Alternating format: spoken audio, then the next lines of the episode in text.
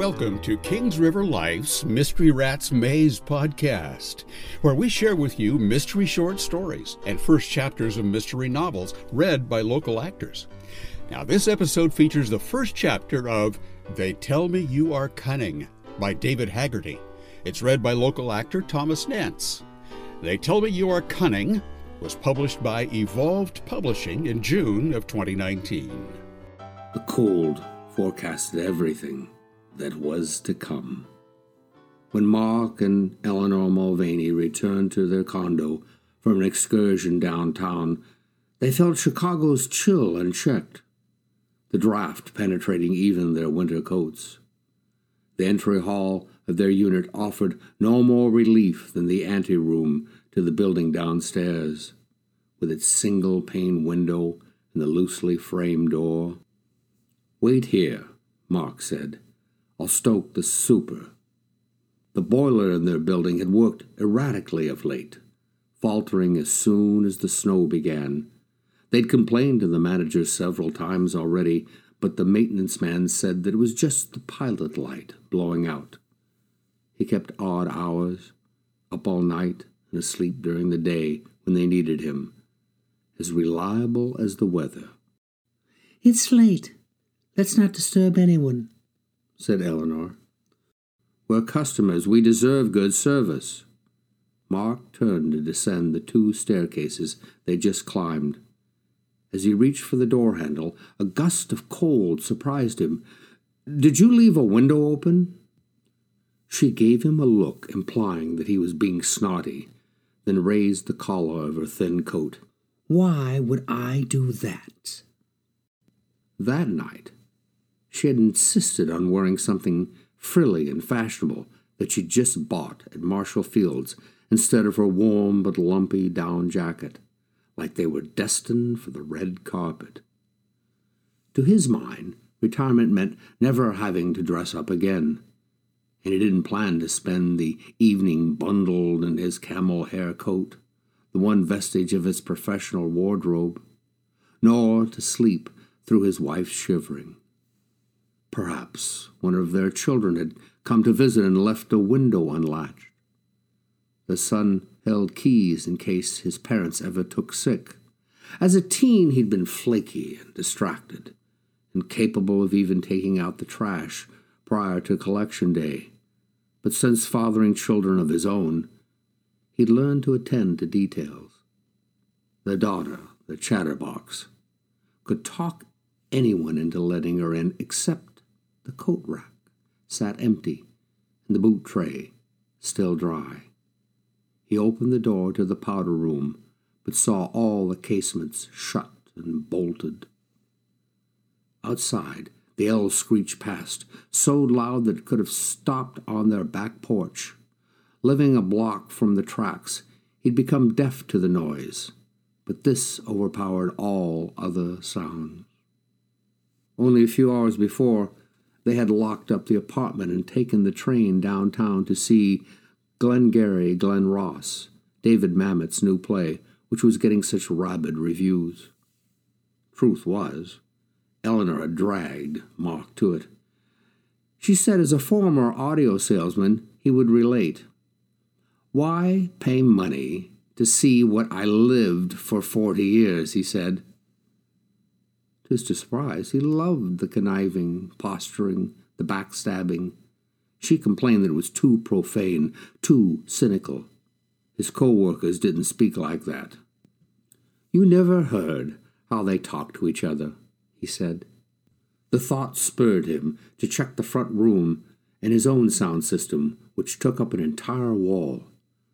Thirty years out of date, with vacuum tubes and turntables hardly high end compared to the CD players and subwoofers his customers wanted. Still, he felt a sentimental attachment to his old unit, even if it rarely rattled the walls any longer. It reminded him of his early days at Pacific Stereo, before the arrival of the big box stores, when he spent hours talking to other audiophiles. The equipment appeared, as always, with thousands of records that surrounded it still in order, the out of print jazz albums segregated from the mono symphonic LPs. The furniture also looked as usual the old couch dating from their wedding, and the recliner he'd received on his retirement. Hardly proof of their security now, since it would take a team to carry them down the switchbacks of the stairwell. Beyond the front window, a dog barked, and a snowplow beeped, but inside the apartment, he heard nothing. It felt warmer up front, too, less drafty. Until recently, Wrigleyville offered streets safe enough that Eleanor could walk through Graceland Cemetery unescorted. Even returning from the L after dark, he didn't worry. Yuppies had infiltrated the neighborhood, fixing up gray stones and driving up the prices. Except in the past six months, some other tenants in his building had reported items missing from the basement bikes and clothes they'd left in storage. Some blamed the bleacher bums, those Chicago faithful who'd spent forty years awaiting a pennant. Now and again, one who'd adhered to the three beer minimum would stumble onto their block, having misplaced his parked car. With Wrigley Field only a short walk away, many locals suffered throughout the seasonal appearance of garbage and urine on their door stoops. Rather than complain to Chicago's finest, who patrolled the streets only when called, and then belatedly, Mark had joined the crowd. After so many years of catching only a game or two, he splurged on season tickets. For a change, the fans felt some optimism with Larry Bowa, Bill Buckner, and Leon Durham anchoring the middle of the order, plus the newcomer Ryne Sandberg at second. Only spring training wouldn't begin for two months. He turned on the hall light and started a slow walk to the rear of the apartment, the wood floors creaking with each step. As he advanced, the temperature seemed to drop, like he was playing that game with his grandchildren. You're getting warmer. Except the poles reversed. Odd.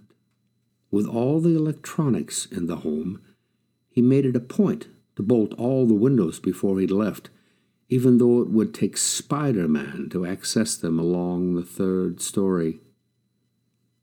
Lately, though, his memory had failed him, with objects going missing or turning up misplaced. He checked his office where a saxophone leaned in the corner. After forty years of silence, he planned to take up jazz again in his retirement. Thus far, he'd only picked it up a few times, unable to recall more than the major scales, and reluctant to share his faltering first notes with the neighbors. Another sight stopped him an original Edison gramophone, which he'd been restoring, the wood case stripped and stained, the brass horn polished. All it lacked to make it sing again were a new belt and stylus. Surely a burglar would have taken that first. Again, he checked the windows behind the blinds, but found everything sealed tight. On the opposite side of the hall lay the kitchen, which sat dark and empty. A tray of cupcakes rested on the counter, redolent of poppy seeds and orange zest, awaiting the distribution to the local library where Eleanor volunteered. Certainly cooled by now. However, the rear door leading to the fire escape sat ajar, with a spray of dead leaves across the floor. That explained the draft. He paused to study the room. Nothing else appeared out of place. The pots and pans resting on the stove, the macrame plant hangers above the sink. So he examined the door. Up close, the lock looked undamaged. Perhaps they had neglected to close it.